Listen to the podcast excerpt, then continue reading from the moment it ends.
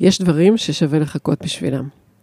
את הריאיון עם אבא שלי, פרופסור בני גדרון, קיימתי לראשונה לפני, נראה לי, ארבעה, חמישה, שישה חודשים, ואז זה התבחבש, הקובץ לא היה תקין, ואז קיימנו עוד ראיון, והיו כל מיני דברים שלא מצאו חן בעינינו, והנה אנחנו, פעם שלישית גלידה אבא. ברוך הבא, פרופסור בני גדרון. ברוכה נמצאת.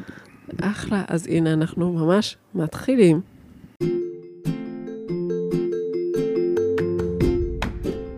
אתם מאזינים לשינויים בהרגלי הביטוי, פודקאסט שעוסק בביטוי עצמי משוחרר ואותנטי, מה חוסם אותנו, ומצד שני, מה מניע ומאפשר לנו להיות כל מה שאנחנו רוצים ויכולים להיות בחיים האלה.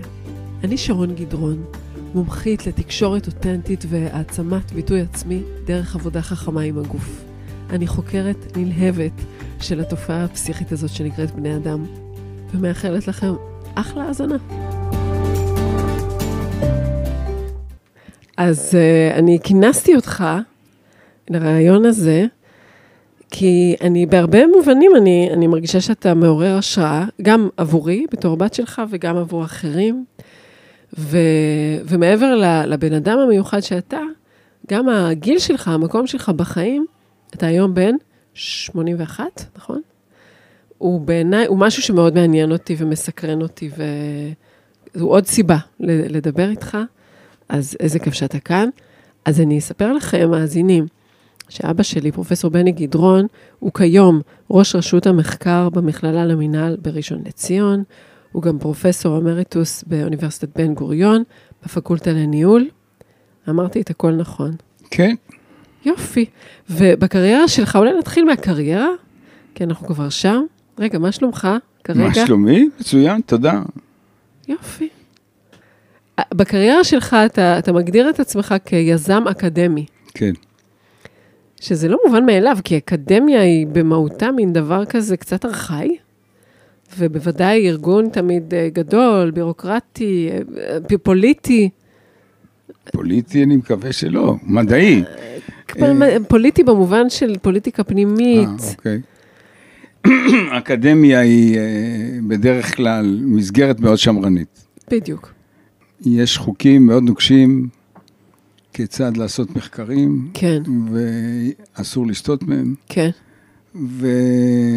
ובגדול, וכמובן גם דרכי הקידום צריכים לעמוד באיזה קריטריונים מאוד ברורים ונוקשים. נכון. ויש מעט מקום ליזמות. כן.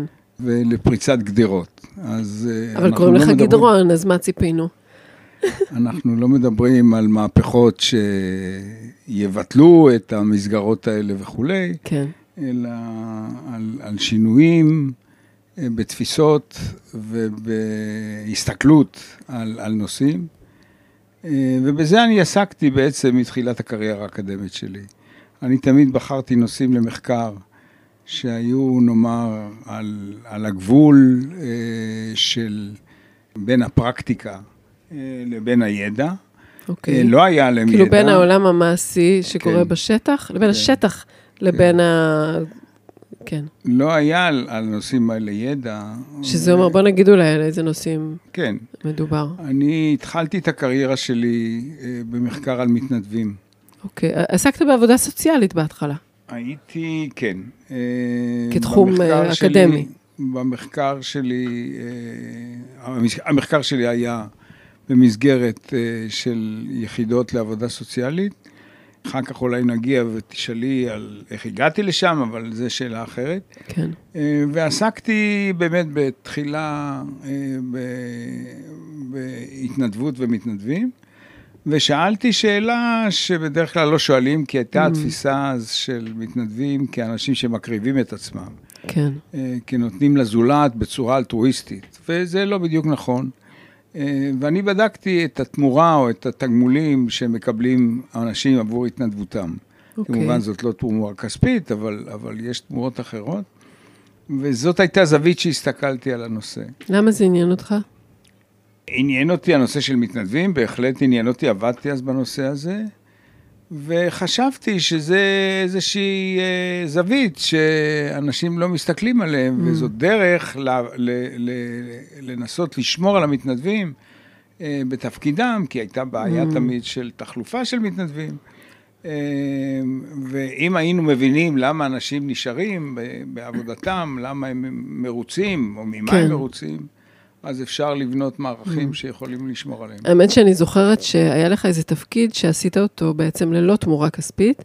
היית, לא יודעת, נשיא של איזה ארגון, משהו של אולי של מחקר, או של משהו שקשור במתנדבים, זה היה כשהייתי נערה. זה היה קצת יותר מאוחר בקריירה okay. אוקיי. שלי. אה, אה, כן, זה היה ארגון של חוקרים בתחום המגזר השלישי, זה היה ארגון okay. אוקיי. בינלאומי, ואני הייתי בין המקימים של הארגון.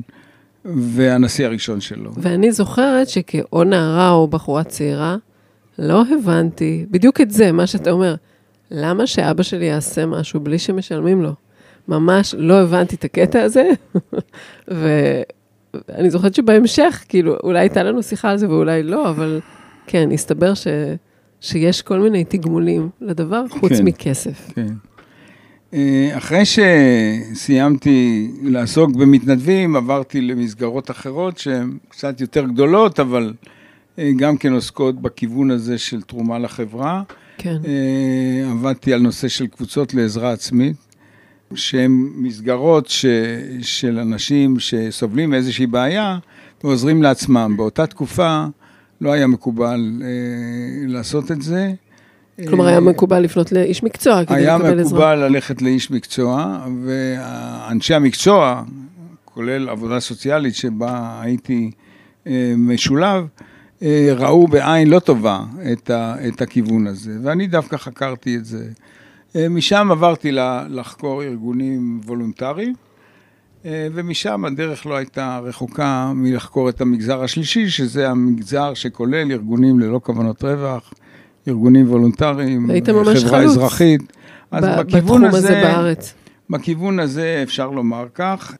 אני הייתי, היה לי מזל גדול להיות אחד מתוך קבוצה של אה, חוקרים בינלאומיים אה, שהעלו את הנושא של, אה, של ארגונים ללא כוונות רווח והמגזר השלישי על המפה המחקרית בעולם. זה היה בסוף שנות ה-80, תחילת שנות ה-90. Mm-hmm. היו לזה כל מיני סיבות, למה זה פרח באותה תקופה. אה, ואנחנו באמת, אה, הקבוצה הזאת של משהו כמו עשרה, חמש עשרה חוקרים, כן. מובילים אלינו את הנושא על המפה המחקרית הבינלאומית, עם הרבה מאוד פרסומים כן. והרצאות כן. וכולי. ובהמשך בעצם, בשלב מסוים, מן הסתם אנחנו עוברים פה, עושים fast forward, הדבר האחרון שעסקת בו מחקרית היה אה, עסקים חברתיים. אה, שגם ההמשך, זה מין כזה בין הקווים. כן, ו... נכון. ההמשך אה, היה שבבן גוריון הקמתי מרכז מחקר לנושא של המגזר השלישי. היה מרכז מחקר מוצלח מאוד, היו לנו כנסים בינלאומיים כל שנה, כן. והיו לנו הרבה מחקרים וחוקים שאנחנו יזמנו, נחקקו בישראל ועוד ועוד. וכשפרשתי מבן גוריון, אה, שאלתי את עצמי מה אני רוצה לעשות כשאני אהיה גדול. כן. וחשבתי שאני רוצה להמשיך לעסוק במחקר, אבל את הנושא של המגזר השלישי מיציתי. כן.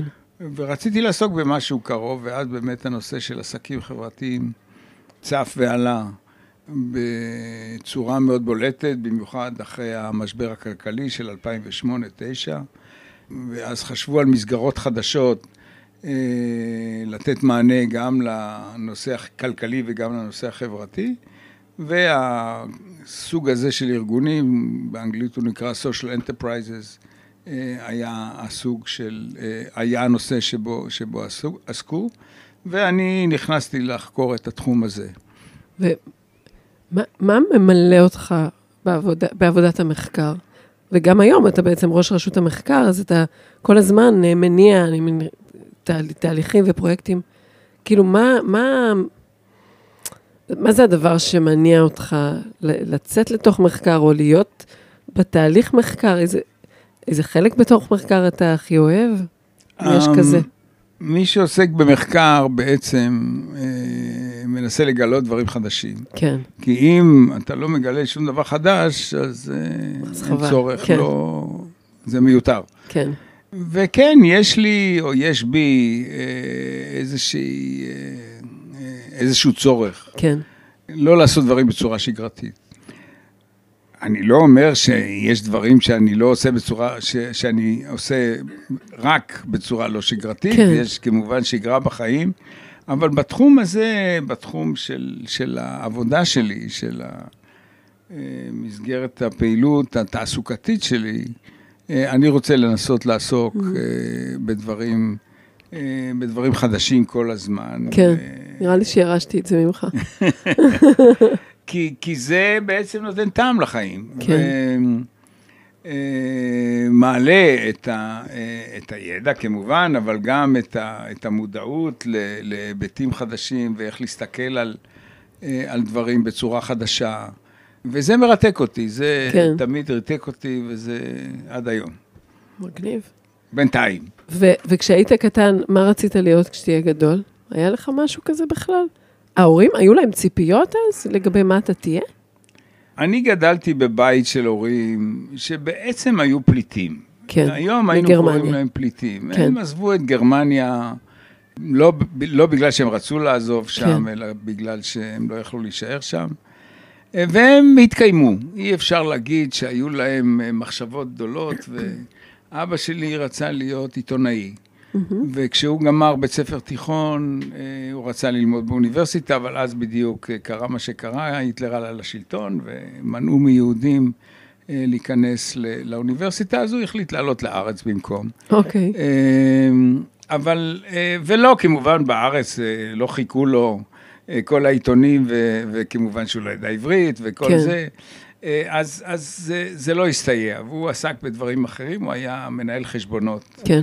אה, אז ציפיות גדולות לא היו, אבל היה לו כן ציפייה ממני. כן. אה, הוא ציפה ממני שאני אה, אהיה תלמיד טוב, כמובן, כן. ושאני אלך ללמוד באוניברסיטה, כי הוא לא, הצ... לא אוקיי. הצליח, לא הספיק. כן. ואני באמת בגיל 18 אחרי התיכון אה, נרשמתי לעתודה אקדמית והתחלתי אוקיי. ללמוד באוניברסיטה. אה, ולא בדיוק, לא בדיוק, לא בגלל שנורא נורא רציתי וזה, זה היה מין אה, איזושהי ציפייה ממני אוקיי. ומילאתי אותה. אה, ולמדתי באוניברסיטה העברית, למדתי מדע המדינה, ללא כיוון ברור ומסוים מה אני רוצה לעשות כן. עם זה.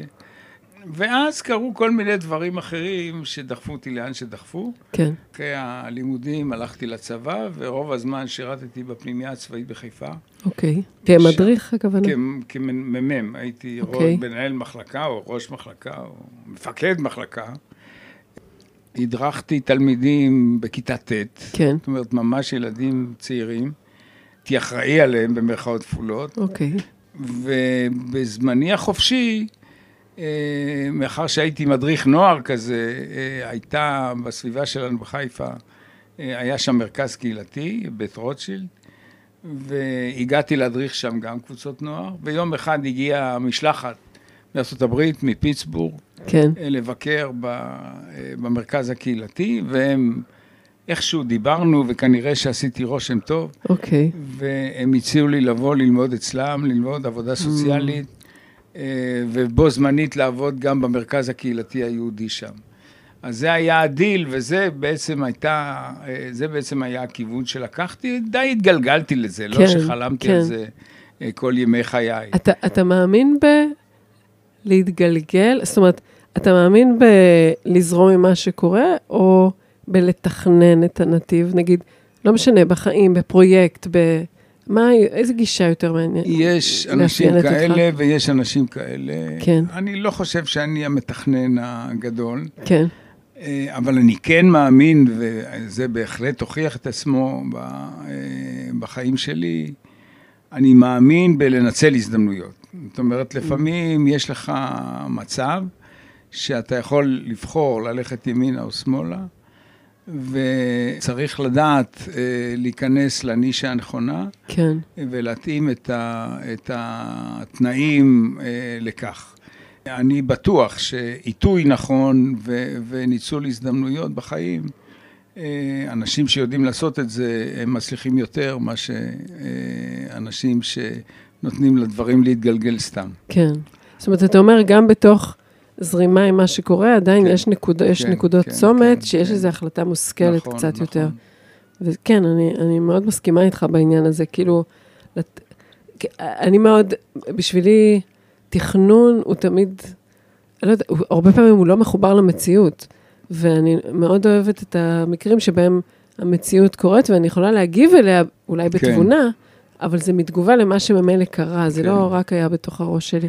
אה, אני, אני יכול לראות כמה נקודות או ציוני דרך בחיים שלי, ש, שהיה לי מזל, במרכאות כפולות, כן. שפגשתי אנשים נכונים, ש, שעשיתי צעדים נכונים כדי להביא משאבים, אה, למשל, כשהקמתי את מרכז המחקר, כן. ועוד אה, עוד הזדמנויות כאלה שנקרו בדרכי, וידעתי להרים את, ה, Mm. את המטבע מהרצפה כשמצאתי אוקיי. אותו. מגניב. אני רוצה לשאול אותך, אוקיי, אני, אני, אני אגע בנושא שהוא, בשבילי הוא כאוב, בסדר? והוא אה, גידול אה, צמחייה. אוקיי.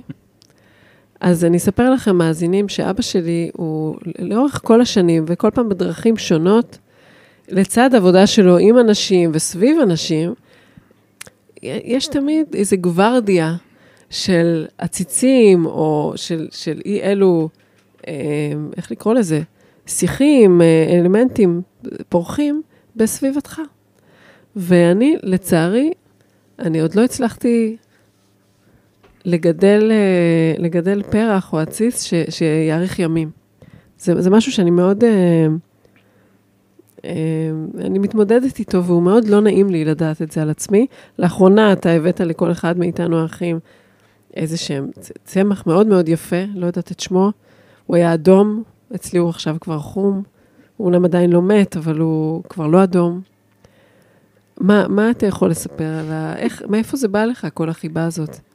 אני לא בדיוק יודע מאיפה שזה בא לי, אני חושב שזה איזשהו חיבור שלי לטבע, באיזושהי צורה.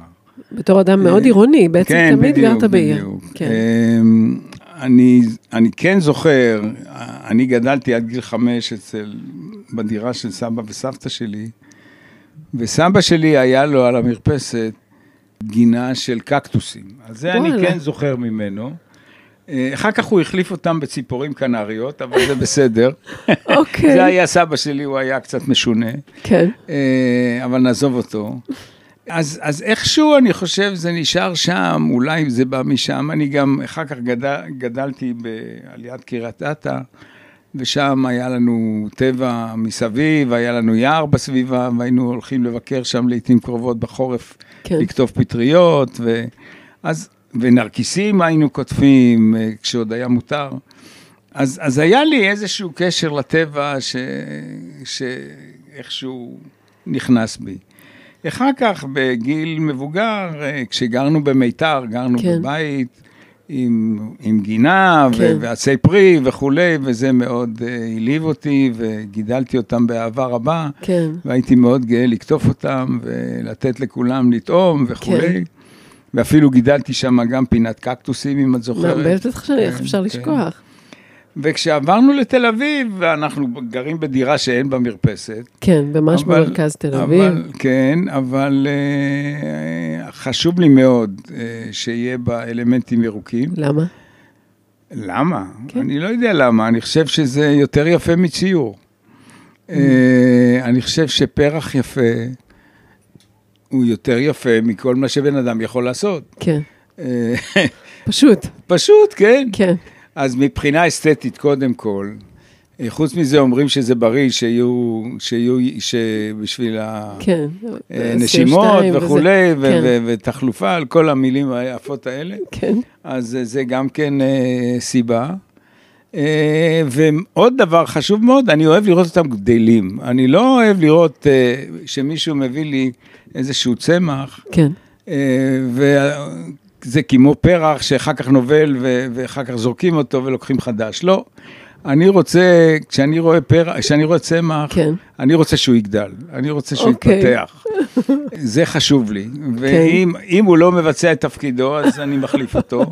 אוקיי. אבל אה, לעיתים רחוקות זה קורה. כן. בדרך כלל, אחרי שאני לומד אותו קצת ויודע מתי להשקות אותו וכמה וכולי, כן, אז הוא מתנהג יפה, והוא גדל, ובסוף הוא מת, כמו כל דבר ש... כן. בסדר. דרכו של אבל עולם. זה לא... אבל כמה שנים טובות הוא... הוא אה, נותן לי פרי, כן. במרכאות כפולות, כן. הוא לא צריך להביא פירות אה, אמיתיים, כן. אבל... אז, אז אה, זה משם, וזה נותן לי בבוקר, שאני קם בבוקר, כן, אחד הדברים הראשונים שאני עושה זה להסתכל כן. על הפרחים שלי, על וואלה. הצמחייה שלי. איזה זה כיף. נותן לי, כן, זה נותן לי אה, איזושהי השראה לבוקר או אוקיי. ליום, כן. אז אנחנו, אנחנו נמשיך עם השראה, אני חושבת, ואנחנו נעבור לדבר על uh, מוזיקה, אה, מוזיקה, כן. כי זה גם, זה חלק מאוד חזק ממך. כן, אני, אה, אני לא חושב שאני יכול לחיות בלי מוזיקה, בלי לשמוע מוזיקה כל יום. כן, אני אוהב בגדול שלוש או שלושה סוגי מוזיקה. אה, מוזיקה קלאסית, כן. אה, לא כל המוזיקה קלאסית, אבל מוזיקה קלאסית, אה, מוזיקה ג'אז, גם שוב פעם, לא כל הג'אז. כן. אלא- ואני גם אוהב שירים, שונסונים צרפתיים. אוקיי. אה, הדבר האחרון איך- איך זה קשור... הגיע? זהו. מה? כן, איך זה הגיע לך? הדבר? האחרון קשור בהחלט ללימודיי בבית ספר תיכון של אליאנס בחיפה, אוקיי, אה, ובמורה לצרפתית שהייתה לנו באותה כן. תקופה, גברת אה, וולף ורדי, שנתנה לנו את האהבה לשפה ולתרבות. כן, שאתה מתרגש עכשיו? שאני רק ממציאה את זה? אוקיי. ואחד הדברים שאפיינו את התקופה הזאת, אחד הדברים שאפיינו את התקופה הזאת היו באמת השירים המפורסמים, או של הזמרים המפורסמים, כמו אה, שרל אזנבור, כן. ואיב מונטון, ואדית פיאף, וז'ורג' כן. ברסונס, אז- וז'אק ברל, אני לא יודע אם השמות האלה אומרים משהו. אה, הם לדור אומרים. הנוכחי, לך אולי כן. כן, אבל אלה היו אז האלילים שלנו אז, וכשאתה שומע את השירים האלה היום, לא רק המוזיקה, אלא גם המילים, Mm. הם באמת אה, מילים שכמו שירי משוררים, נגיד את זה כן, ככה. כן, הם לא סתם איזה מילים טיפשיות, אלא יש מאחוריהם באמת אה, אה, חשיבה עמוקה וחרוזים מעניינים, ו- וגם מחאה חברתית לעיתים. Mm. אה, אז זה סוג של מוזיקה שאני מאוד אוהב ואני שומע לעיתים קרובות. זה נשמע שהיא עשתה עבודה ממש טובה, אותה מורה לצרפתית, נכון. שחיברה אתכם לשפה דרך המוזיקה. היא לא, לא כל כך, בשיעורים שלה לא שמענו את השירים האלה, כן. אבל באותה תקופה השירים האלה התפרסמו, ולכן, ויכולנו להאזין להם ו- ולשמוע כן. אותם, אבל כן. אה, אני זוכר גם עוד חלק אה, מוזיקלי ב- בילדות שלי, שאהבתי אה, לעמוד מול ראי, לשמוע ברדיו איזושהי סימפוניה, יצירה ולנצח על תזמורת דמיונית. דמיונית שהייתה שם, כן. ברבות הימים למדתי שאני לא הראשון ולא האחרון שעושה את זה. גם יוסי שריד סיפר פעם, המנוח, כן, אה, סיפר פעם ש, שגם לו זה, זה קרה בילדותו. כן, אה, אבל זה, זאת, איזושהי, אה, זאת איזושהי מחשבה שכאילו אה, רציתי ליצור איזשהו דבר מהרבה מאוד אלמנטים שלא דומים אחד לשני. זאת אומרת, כן. בעצם כשאתה שומע סימפוניה, אתה שומע כל מיני כלים, שכל אחד מדג- מנגן משהו אחר. נכון. וביחד יוצ... ניצ... נוצ... נוצרת הרמוניה. וזה בעצם, אם אני חושב על זה, זה בעצם היה ב... ב... ברוח הדברים ש... ששם שם רציתי להיות, ליצור איזושהי הרמוניה, ואחר כך, בתפקידים מאוחרים יותר בחיים, בניהול, כן, שניהלתי אה, אה, כל מיני מסגרות, זאת הייתה בעצם התפיסה שלי. Mm. לקחת כל מיני אנשים, כל אחד יודע לעשות משהו אחר, כן, וליצור ביחד איזושהי מסגרת שתביא לנו יצירה אה, אה, טובה, אה, כן. מקורית וכולי. כן, והרמונית. והרמונית, בוודאי. מקסים. מעניין. אני תמיד הייתי מול הראי פשוט רוקדת. אוקיי. זה היה הדבר בדיוק, שלי. בסדר, לא לנצח על שום בסדר. דבר ואף אחד, רק לרקוד את עצמי, אוקיי. להיות התנועה זה, זה בא מאותו של מקום. המוזיקה, נכון. כן. ואני גם זוכרת, לכל, לכל אה, אבא שאוהב מוזיקה, יש, אה, יש ילדים שנאלצו לשמוע אופרות בקולי קולות בשבת בבוקר. אין מה לעשות, לכל דבר יש מחיר. לכל דבר יש מחיר. נכון. Um, עוד דבר, שאם כבר אנחנו בככה השראות ואהבות, בעבר בכל אופן אתה מאוד מאוד היית מצלם. היית כן. ממש חובב צילום. כשהיינו כן. כן. ילדים, נכון. אנחנו ארבעה ילדים, אני אגיד, אני הבכורה, אה, ממש היית מצלם המון, יש לנו יופי נכון. של תיעוד של הילדות, והיית עושה לנו כל פעם הצגת שקופיות, ו... וכן, כן, זה היה עידן אחר עם, אה, עם מצלמות כבדות יותר, כן, ואת ה, את הצילומים היינו שומרים באלבומים פעם, נכון, אה, או לפחות בקסטות של, של שקופיות. כן. היום אתה מצלם משהו, מפיץ אותו, ושוכח מזה. וכל אחד מסתכל על זה רבע שנייה, נכון. והצילום נעלם. המעניין אבל שהיום אתה כבר לא מצלם אבל יותר. אני בשלב מסוים הפסקתי. כן. אני, אה, אני חושב שעשיתי נכון. לא, זה יום אחד הפסקתי, פשוט הפסקתי. אוקיי, אה, אני כן סוחב איתי איזושהי אה, מום במרכאות כפולות אה, מהתקופה הזאת. הייתה לי, אם את זוכרת, אה, קופסה גדולה כזאת של מצלמות ו- ועדשות, ו- כן, והייתי תמיד שם אותה על כתף שמאל, אוקיי. ועד היום יש לי שם כאבים. באמת? אז כן, אז זה, זה, ה, זה מה שנשאר מה, מהצילום, אבל לא בגלל זה הפסקתי. אה, לא, אני יום אחד אה, חשבתי שהגיע הזמן להפסיק את, ה, את העניין הזה, לעני- לצלם אה, סרטים בכלל לא עניין אותי, כן, ואני מאוד שמח שיש לי בן שלוקח את, ה, נכון. את, ה, את. המטלה הזאת ואת היכולות האלה, ועושה עבודה הרבה יותר טובה ממני. אוקיי. ואם כבר אנחנו מדברים על יובי, על יובל, אז אולי נדבר על, אה, על מסע השורשים שלקחת אותנו. בכלל, דיברת קודם קצת על ההורים שלך, שהם, אה, אמרת שהם פליטים, הם באמת אה, הגיעו מגרמניה, ושאר שאר המשפחה שלהם נספה שם אה, בשואה, ובשלב מסוים, אתה התחלת כחוקר שאתה, לעשות מחקר שורשים מאוד מקיף ורציני. על המקורות של המשפחה שלך. זה התחיל מאיזה טעות שחשבת ש, שהמשפחה איכשהו קשורה לפיטר לוין, המפור, נכון? המפורסם? קורט לוין. קורט לוין, אה, פיטר לוין זה מישהו שקשור לתחומים שלי. קורט לוין, גילית שלא, אבל גם גילית שם עולם שלם של המשפחה שלך, ולקחת את כולנו אה, למסע שורשים בגרמניה, ו, ובאותה הזדמנות גם ביקשת מ... אה, מיובל, שיהפוך את זה לסרט דוקומנטרי, ש... שיצא ושהוא נקרא אצל היקים זה יותר קשה. אתה רוצה להגיד על זה משהו? על כל החזרה אחורה? אתה כל כך בן אדם של התחלות ושל קדימה, גם כשאתה עושה הליכה כל השנים, אתה עושה הליכה עם אימא, אתם מתחילים ביחד, ופשט, אתה רץ קדימה, ואיך זה שפתאום הקדשת את עצמך ככה. למשהו כל כך מסיבי שהולך אחורה. איך זה קרה? אמ, טוב, אז אה, את כבר סיפרת כמעט את כל הסיפור. חוץ מנקודת המבט שלך. אני, אמ, במשפחה שלי לא דיברו על אה, קרובי המשפחה שנרצחו בשואה. לא במסגרת האינטימית של ההורים וגם לא במסגרות, מסגרת הגדולה יותר של סבא וסבתא ובני דודים, איש לא דיבר על זה. ואני עליתי על זה באמת בצורה לגמרי אקראית. זאת אומרת, לא ידעת בכלל שהיו שם קרובי משפחה? ידעתי שהיו קרובי משפחה, אבל לא, אף פעם לא התעמקתי ב... ולא שאלתי מה איתם ואיפה הם ולמה וכולי. זה לא, זה לא היה משהו שכל כך עניין אותי. אה, כש, כשגדלתי בוודאי, וגם בגיל, גיל, אני יודע, עד גיל שנות החמישים שלי או משהו כזה. לא, לא שאלנו את ההורים מה הם היו, אנחנו היינו, ב... חיינו בתקופה שצריך לבנות את הארץ, ו... ואנחנו הישראלים יותר טובים מאלה שגרים בגולה, ומה שהיה שם כן. לא חשוב. כן.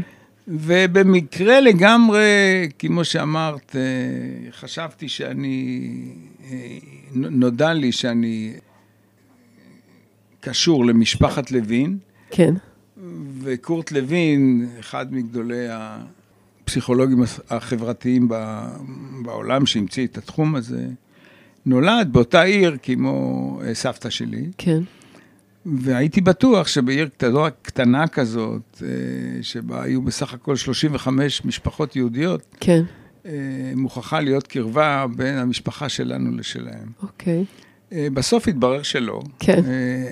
הם היו האנשים המכובדים בעיירה, והמשפחה שלנו היו שלפרים, אוקיי. אבל זה התחיל את המסע. Mm, ובשלב מסוים קורט לוין הפסיק לעניין אותי, כן, והתחלתי להתעניין במקורות של המשפחה שלי, ולמה אני לא יודע שום דבר עליהם, ובאמת גיליתי לאט לאט mm, את הסיפור של כל אחד מהדודים והדודות של, סבתא, של אימא שלי, אה, אחים ואחיות של סבתא שלי ושל סבא שלי, שנרצחו בג- בגלל שהם נשארו בגרמניה ולא עזבו כמו סבא שלי בזמן. כן, וזה באמת אה, השפיע עליי מאוד, ועשיתי אה, כמה החלטות באותה תקופה, קיבלתי כמה החלטות. אחת הייתה לקחת אתכם, כן, את כל המשפחה, למסע בעקבות אה, בני המשפחה שלנו, גם מהצד של אבא וגם של כן. אמא.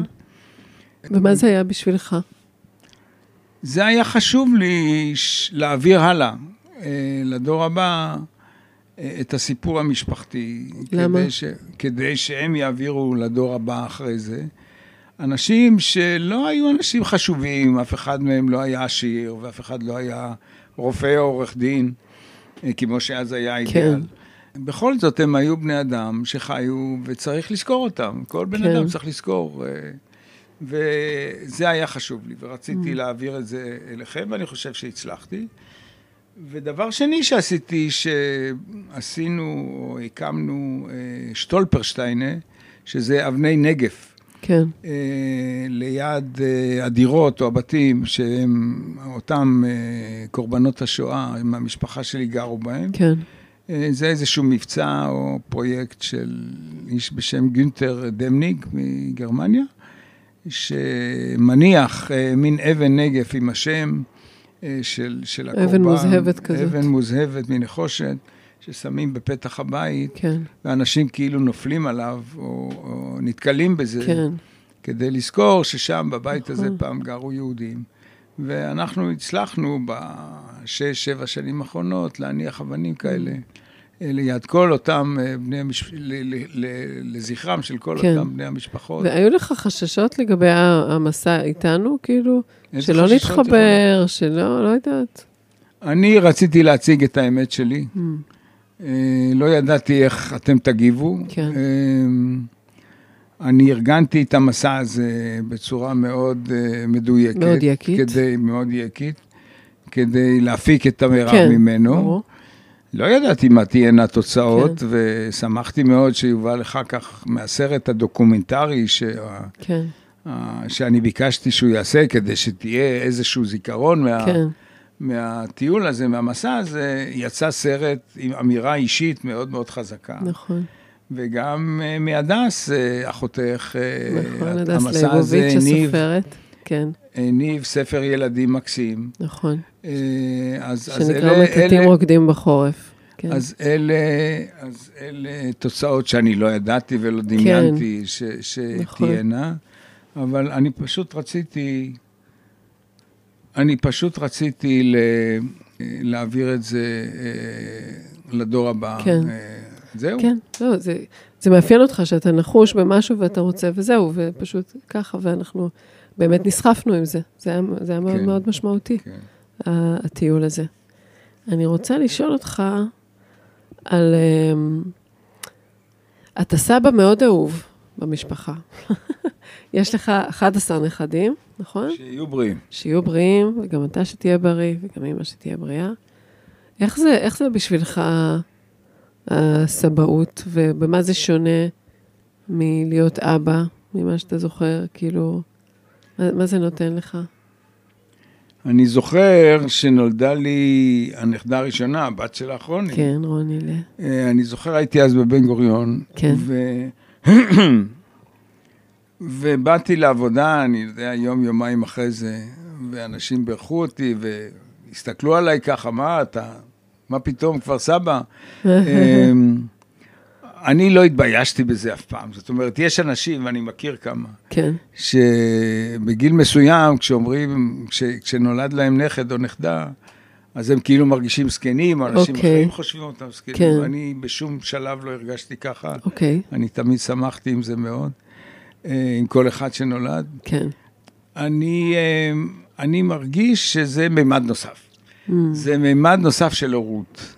עם הילדים שלך יש לך חובות, אתה חייב להם, הם חייבים לך אולי, אבל יש מערכת יחסים אחרת, יש איזושהי אחריות שמה. כן, אה, עם נכדים לא. נכדים, האחריות היא של ההורים, כן, והיחסים או הקשרים בין הסבא או הסבתא לנכדים יכולים להיות יותר פתוחים, ללא, ללא חשש שמשהו יפגע או, שאתה או מקלקל יחייב, פה את ה... כן, או, או, או יסיט את, ה, אה, אה, את תשומת הלב.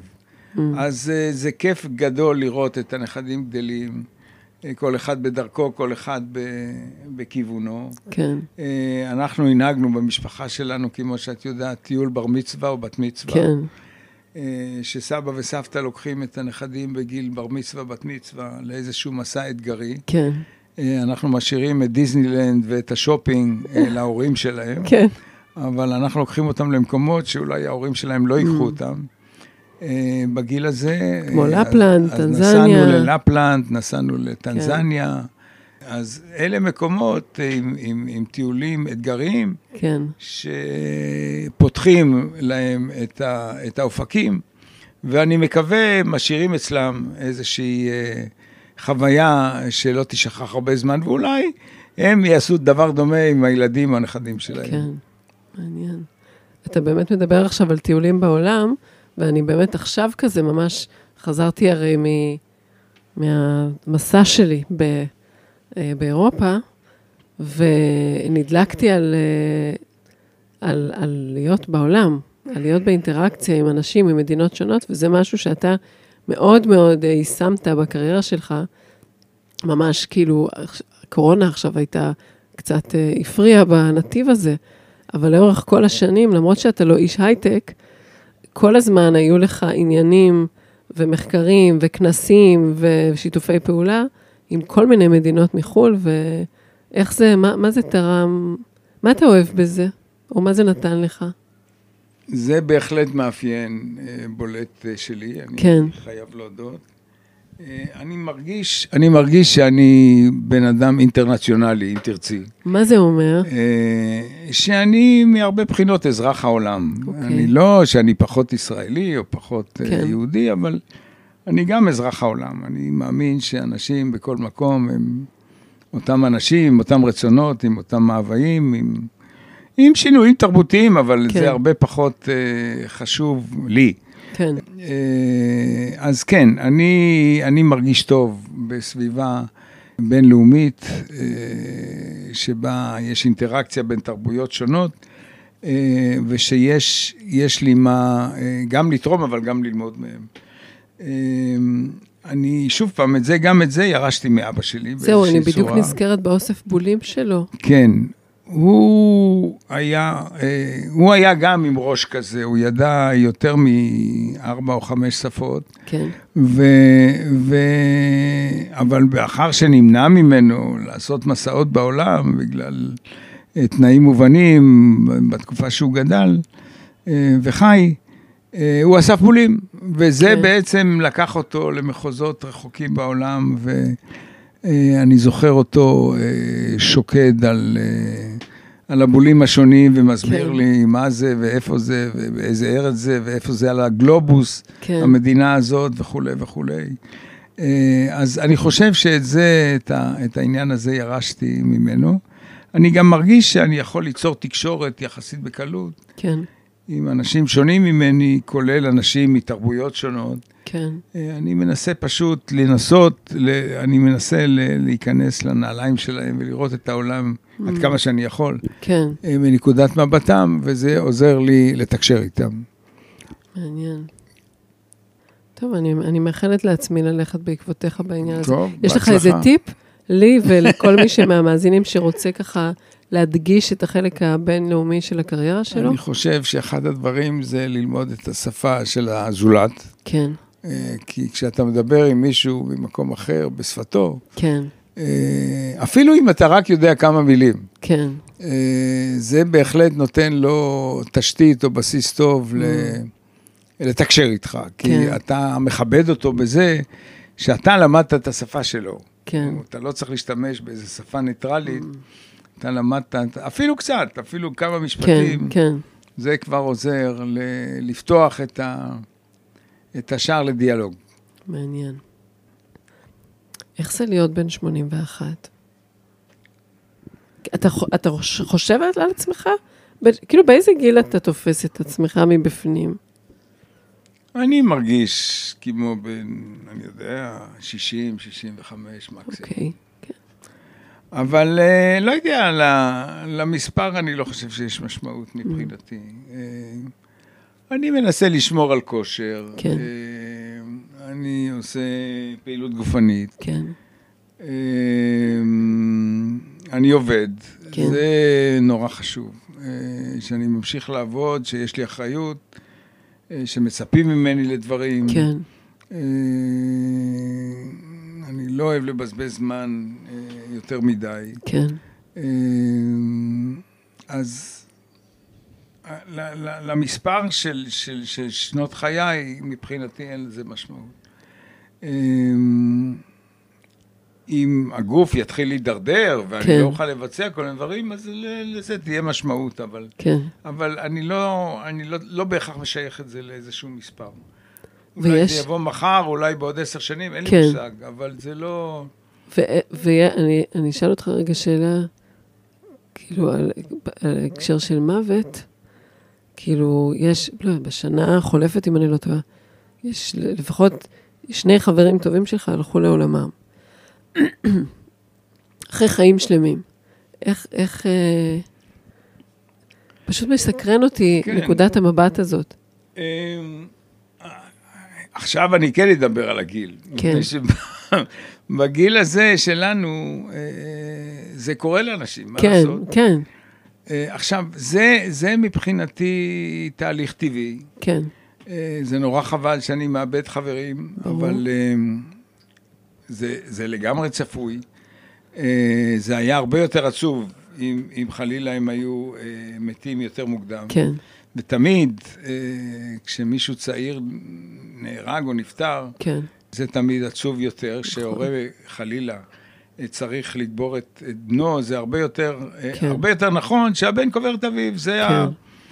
זה, זה מה שקורה, וזה קורה לכל אחד, ואי אפשר להתחמק מזה, עוד לא כן. המציאו וזה כדור. נהיה יותר קל לקבל את זה? זה צפוי. כן. אה, אני לא, אני, אני, כל מה שאני מבקש, שזה יקרה מיידית, וללא ללא כאבים. כן, אה, אמן. אני חושב שדיברנו פעם על זה שהזמר שרלס נבור מהמם. היה בן 93 או 4, אוקיי, היה באמצע מסע הופעות, היו לו תוכניות להופיע בכל מיני מקומות. יום אחד הוא הלך לישון, ובבוקר הוא לא קם. אה, אז זה אידיאלי. ברור. זה לגמרי אידיאלי. אה, בגיל כזה, כשזה קורה, עכשיו המלכה אליזבת אה, כן. נפטרה, אללה ירחמה. כן, אה, בסדר, בגיל 96 מותר לה. כן. אה, לא, זה לא כן. אבל כזה גדול. זה דרכו של עולם, ויום אחד זה יקרה וזהו. לא... מעניין. אה, הרבה יותר קשה, הרבה יותר קשה לקבל מצב שמישהו צעיר נפטר. כן. אה, מתאונה או ממחלה, לא חשוב. כן, כן. זה, זה, זה לא בסדר. כן. את זה צריך למנוע. כשאנשים מבוגרים נפטרים, זה דרכו של עולם. אוקיי. זה להביא. אני אשתדל לזכור את זה, אבא. בסדר. לא תמיד הרגשות עובדים עם ההיגיון, אבל בסדר. מה אתה מאחל לעצמך? אנחנו רגע לפני ראש השנה, למען האמת, מקליטים את הרעיון הזה, אז בוא נאחל איחולים לקראת אה, סוף הפודקאסט. לעצמי או לעולם? אפשר לכולם, אתה יכול להיות נדיב עם אני, אה, הברכה. אני אתחיל דווקא עם העולם. אני מאוד מודאג מהכיוונים העולם והחברה, גם החברה הישראלית כמובן, מתנהגים ומתפתחים. כן. גם מהנושא הזה שאין יותר אמת אובייקטיבית. כן. יש רק אמת סובייקטיבית ו fake news וכל מיני דברים כאלה, כל מיני שטויות כאלה. זה כאילו נעשה רובד תרבותי שלחלוטין לא מקובל עליי, והוא משפיע על כל אורחות החיים. זה מצד אחד. מצד שני, הנושא הסביבתי מאוד כן. מאוד מדאיג. אתמול היה רק בחדשות שמצאו אצל צבים, כן. ש, שמתו ושהגיעו לאיזושהי מעבדה, חלקים מפלסטיק. כן, כן. והדובר אמר שגם הדגים שאנחנו אוכלים, יש להניח כן. שגם אצלם יש אלמנטים של פלסטיק. אז כל הנושא הזה הסביבתי והמסגרת הכלכלית שבכלל לא אכפת לה וממשיכה ל... ליצור עוד ועוד דברים שאנחנו לא צריכים. כן. זה, זה מצב שמאוד מדאיג אותי. אני לא יודע איך העולם הזה יתקיים כן. בעוד כמה עשורים. מבחינה אישית, אני מאחל לעצמי שאני אמשיך להיות פעיל. זה mm. מה שאני מאחל לעצמי. כל זמן שאנשים חושבים שיש לי מה לתרום להם. כן. זה מצב שאני מרגיש טוב איתו. כן. ושייתן לי חיות, ו- ואני חושב גם בריאות. כן, כן. בסוף. אז כל זמן ש- שזה יימשך, טוב. מתי זה ייגמר? יום אחד זה בטח ייגמר, אבל... אבל זה לא היום כנראה. היום כנראה שלא. עושה רושם כזה. בסדר, אני מאחלת לך בריאות. תודה, תודה. גם לעצמי וגם לכם, מאזינים. נראה לי שהפעם עשינו את זה, אבא. יש לי הרגשה כזאת, שזו הגרסה שגם uh, תצא החוצה לעולם. אני מודה לך מקרב לב, בכלל, על הכל בהזדמנות זאת. אה, ושנה טובה. שנה טובה. להתראות.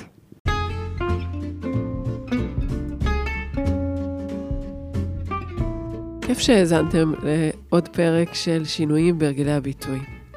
אם התחברתם לראש שלי, אני מזמינה אתכם להתחבר גם לקהילה שלי בפייסבוק, חופש הדיבור מול קהל, משחררים את הביטוי העצמי. ואם הפקתם ערך או פשוט הנאה מהפודקאסט הזה, יהיה נהדר אם תחלקו אותו עם אחרים שעשויים להתערם ממנו, או פשוט אם תדרגו אותו בספוטיפיי ובאפליקציות האחרות. להשתמע בפרקים הבאים.